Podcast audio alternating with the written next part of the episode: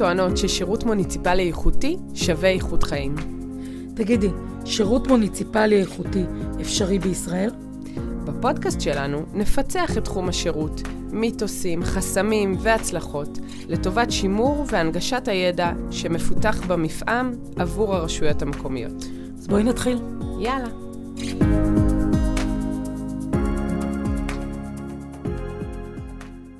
בוקר טוב, דקלה רוזנשטיין שלומי. בוקר טוב, דבורית נבו. אנחנו לפרק הזה מגיעות כשיש uh, באמתחתנו הבנה שהלקוחות שלנו עוברים תהליך, מסע של ממש, גם מעשי וגם רגשי, עד שהם מקבלים את השירותים שעבורם הם פנו אלינו. בעצם, מתן מענה לצרכים הענייניים והרגשיים המותאמים ללקוחות, זוהי הגדרת השירות המלאה. מה זה שירות? זו ההגדרה. זאת אומרת שבמגע עם הלקוחות שלנו, אנחנו צריכים לוודא שאנחנו ממלאים גם את הצורך הענייני, המקצועי, שלשמו הם פנו אלינו, וגם את החוויה הרגשית, תפיסת התהליך והרגשות שמי שפונה אלינו מרגיש בזמן שהוא מקבל את השירותים. בעצם בפרקים הקודמים היינו בתוך פירמידת השירות, אנחנו עדיין פה, ואפשר לראות שההגדרה הזו מחברת אותנו לגישה. השירותיות דרך הרגש, וגם למוצרים שאנחנו מספקות. השירותים העירוניים, המוניציפליים, דרך מילוי הצרכים הענייניים. לזה אנחנו גם נוסיף את מה שקבענו באסטרטגיה, את ערכי השירות, שזה האופן.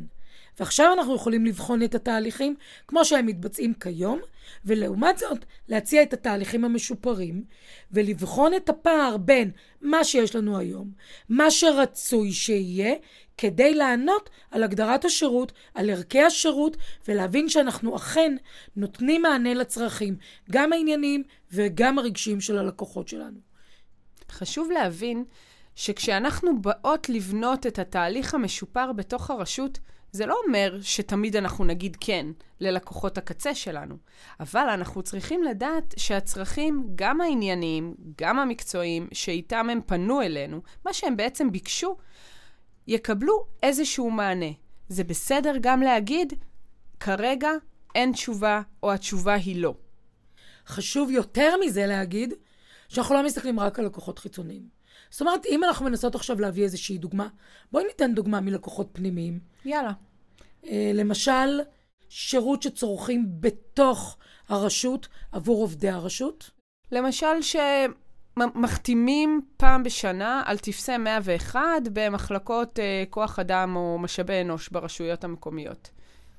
זאת אומרת שעד היום מוציאים את טופס 101, כותבים מכתב מקדים, משדכים אותו, שמים אותו במעטפה אישית, מעבירים אותו אליי, אני מקבלת במעטפה שני דפים משודכים עם בקשה שאומרת, תעייני ותגידי האם הפרטים האלה עדיין בתוקף, במידה וכן, קחי את, תחתמי על המכתב, תכניסי חזרה למעטפה, תשימי בה מגירה של משאבי אנוש או מדור שכר, זה יגיע אליהם כדי שהם יוכלו לספק לי משכורות החל מינואר שנה הבאה.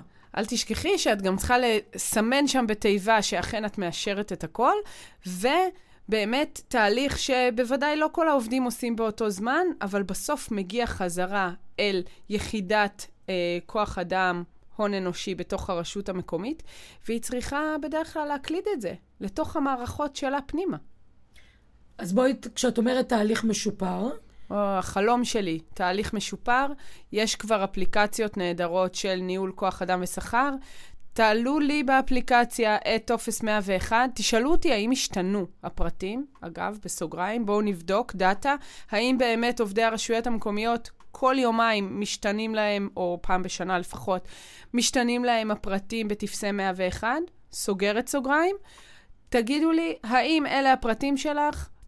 כשאת מסמנת בתיבה הזאת, את מאשרת. וזה הכל, אוטומטית לתוך המערכות של הון אנושי, כוח אדם ושכר ברשויות המקומיות. ללא מגע יד אדם. אמן. ואז יד האדם תוכל להתעסק בדברים המקצועיים, באמת. ואולי עם השלושה אחוז שכן השתנה להם משהו. כי את יודעת שזה מאוד מפחיד. כדי לעשות תהליך הזה, אם אנחנו כל הזמן מדברות על שינוי, זה השינוי. ואז אני שואלת אותך, מה יעשו האנשים של מדור שכר? ויש מצב שזה מדאיג אותם באמת ובתמים. האם זה אומר שזה מייתר אותם בתוך המערכת הארגונית? א', בוודאי שזה מדאיג. זה, כך נראה שינוי. אני לא חושבת שמייתר אותם, אני חושבת שמייצר מהלך מקצועי יותר, ובסוף הם נשות ואנשי מקצוע שם, שלא רק צריכים לסקק דפים ואז להקליד אותם. וזה נותן להם זמן פנוי לעשות תהליכים משופרים במקומות נוספים. עצם הישיבה והחשיבה על תהליך משופר, שבסופו גם יהיה נוהל מסודר, זה הזמן שכדאי שהם יפנו, בזה הם יעסקו. עכשיו, אנחנו יותר מזה יכולות להתחיל לחזור לחזרה אחורה, למסע הלקוח ולהגיד, אוקיי, אז בואו ניכנס לנעלי הלקוחות שלנו. בואו נשאל את עצמנו, מהו אותה תוצאה? מהי התוצר הסופי שהלקוח צריך מאיתנו, או הלקוחה צריכה מאיתנו? במקרה הזה זה משכורת. הלקוחות שלנו במקרה הזה לא צריכים טופס, הם רוצים משכורת. ואז נבחן את התהליך, שזה להוציא את הטופס, להדפיס אותו על גבי נייר, להכניס למעטפה וכולי. נבין כמה אנרגיה זה דורש מאיתנו, כמה כסף זה דורש מאיתנו, כמה זמן, ונשאל את עצמנו, אם כך, מה הדרך האחרת לעשות את זה. אפרופו בעלי עניין, בעצם את כל המהלך הזה של טפסי 101 מתניעים גורמים ממשלתיים כמו מס הכנסה, ביטוח לאומי וכולי. אבל בסוף אנחנו מסתכלים על תהליך ארגוני שיש בו הזדמנות אדירה גם. בעלי תפקיד בתוך הרשות המקומית לעבוד באופן יעיל יותר וקל יותר, וגם לעובדות והעובדים לקבל הצצה לתהליך מיטבי, שירגישו אותו על בשרם. בסוף אנחנו יודעים שמי שמקבל שירות מצוין, גם יעניק שירות מצוין. זאת אומרת שהמוצרים המוניציפליים שאנחנו מספקים, בין אם זה ללקוחות פנים-ארגוניים ובין אם זה ללקוחות חיצוניים, גם הם יוצרים בדיוק את כל מה שדיברנו עליו. רגשות, חוויות, תחושות, וככל שאנחנו נספק חוויה חיובית יותר לעובד ביחס לתהליכים שנדרשים ממנו, הוא יוכל בדרכו לספק את זה ללקוחותיו. מתודולוגית אנחנו יכולים להביא מגוון מתודולוגיות של איך עושים תהליך משופר. אנחנו חוזרות ונשענות על תפיסת מסע הלקוח, והתהליך שיצרנו וזיהינו בעצם את אותן נקודות כאב שיש ללקוחות שלנו בתוך התהליכים האלה. ואנחנו מזמינות אתכם לחזור לשם, למקומות האלה, ולשאול את עצמנו איך אנחנו מנטרלות את נקודות הכאב בתהליכי הליבה בהתחלה, ואחרי זה גם בתהליכי המשך, ומציעים פתרונות עדכניים טובים יותר. וזו יכולה להיות כל מתודולוגיה לשיפור, רק שנקודת המבט הראשונית תהיה מעיני הלקוחות שלנו. יש פה הזדמנות אדירה, ומגלים את זה בדרך כלל בתוך הרשויות, בתוך התהליך, להבין שהעובדות והעובדים בקצה, נותנות ונותני השירות שרואים את התהליכים האלה קורים יום-יום, בידיים שלהם גם הפתרונות. הם יודעים מה צריך לעשות, איך כדאי לעשות את זה אחרת. וכשאנחנו רותמות אותם לתוך התהליך מתחילת הדרך, עולה הסיכוי שייבחר הפתרון הנכון. התהליך יהיה באמת משופר. זאת אומרת שאת מציעה שלתוך השלב הזה של תהליכים משופרים, נרתום בכל יחידה שניים, שלושה, ארבעה עובדי שטח, שהם בעצם מומחים גדולים גם למתן הפתרונות וגם להבנת נקודות הכאב של הלקוחות שלהם. הם יודעים לזהות גם את זה וגם את זה. הם המומחים למתן הפתרונות, והם יכולים לשבת איתנו מסביב לשולחן, להבין איתנו מה היו נקודות הכאב של הלקוחות ואיך ניתן לשפר ולייעל אותם. כדאי מאוד לנטרל איתם את המגבלות. כי הרבה מאוד פעמים מהם נשמע מה ניסו כבר פעם ולא עבד, למה הם הציעו אבל אמרו שאין תקציב. דווקא ללכת מהמקומות האלה ולהגיד להם, תעיפו את כל ה... למה לא. בואו נגיד למה ואיך כן. זאת אומרת שאחד הדברים יהיה לא להתייחס למשאבים המוגבלים. בשלב הצעת הפתרונות, לכאורה אין לנו בעיית משאבים. ומתוך מכלול הפתרונות שנוכל לייצר כשאין לנו בעיית משאבים, בסוף נמצא את הפתרון שיכול להיות החלאה של שני פתרונות, או הלחם של חמישה פתרונות או חמישה רעיונות, שכן יעמדו בתקציב, בלוחות זמנים, ביכולות ובמסוגלות של הרשות שלנו, ויענו על הצרכים שהלקוחות אפיינו.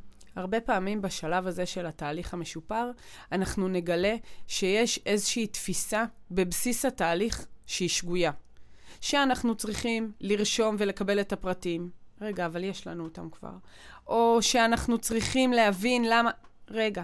והרבה פעמים במקום הזה, אנחנו נגלה גם שתהליך אולי אפילו לא צריך להתקיים באופן שבו הוא מתקיים. ואם אנחנו ננגיש את השירות באופן פרואקטיבי ל- ללקוחות הקצה שלנו, נגיע למשהו מיטבי יותר. ואני חושבת שעוד לא אמרנו פה את משפט הקסם, שהוא באמת משפט קסם מבחינתי. השירות הטוב ביותר הוא השירות שלא צריך לצרוך אותו.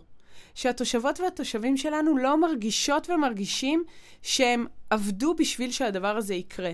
כאילו, אם אה, יש לי תו חנייה, ואני לא הודעתי על שינוי כתובת, ועברה שנה ותו החנייה שלי פג תוקף, למה לא תשלחו לי אותו פשוט, ככה, לפני, בלי שאני אצטרך לבקש?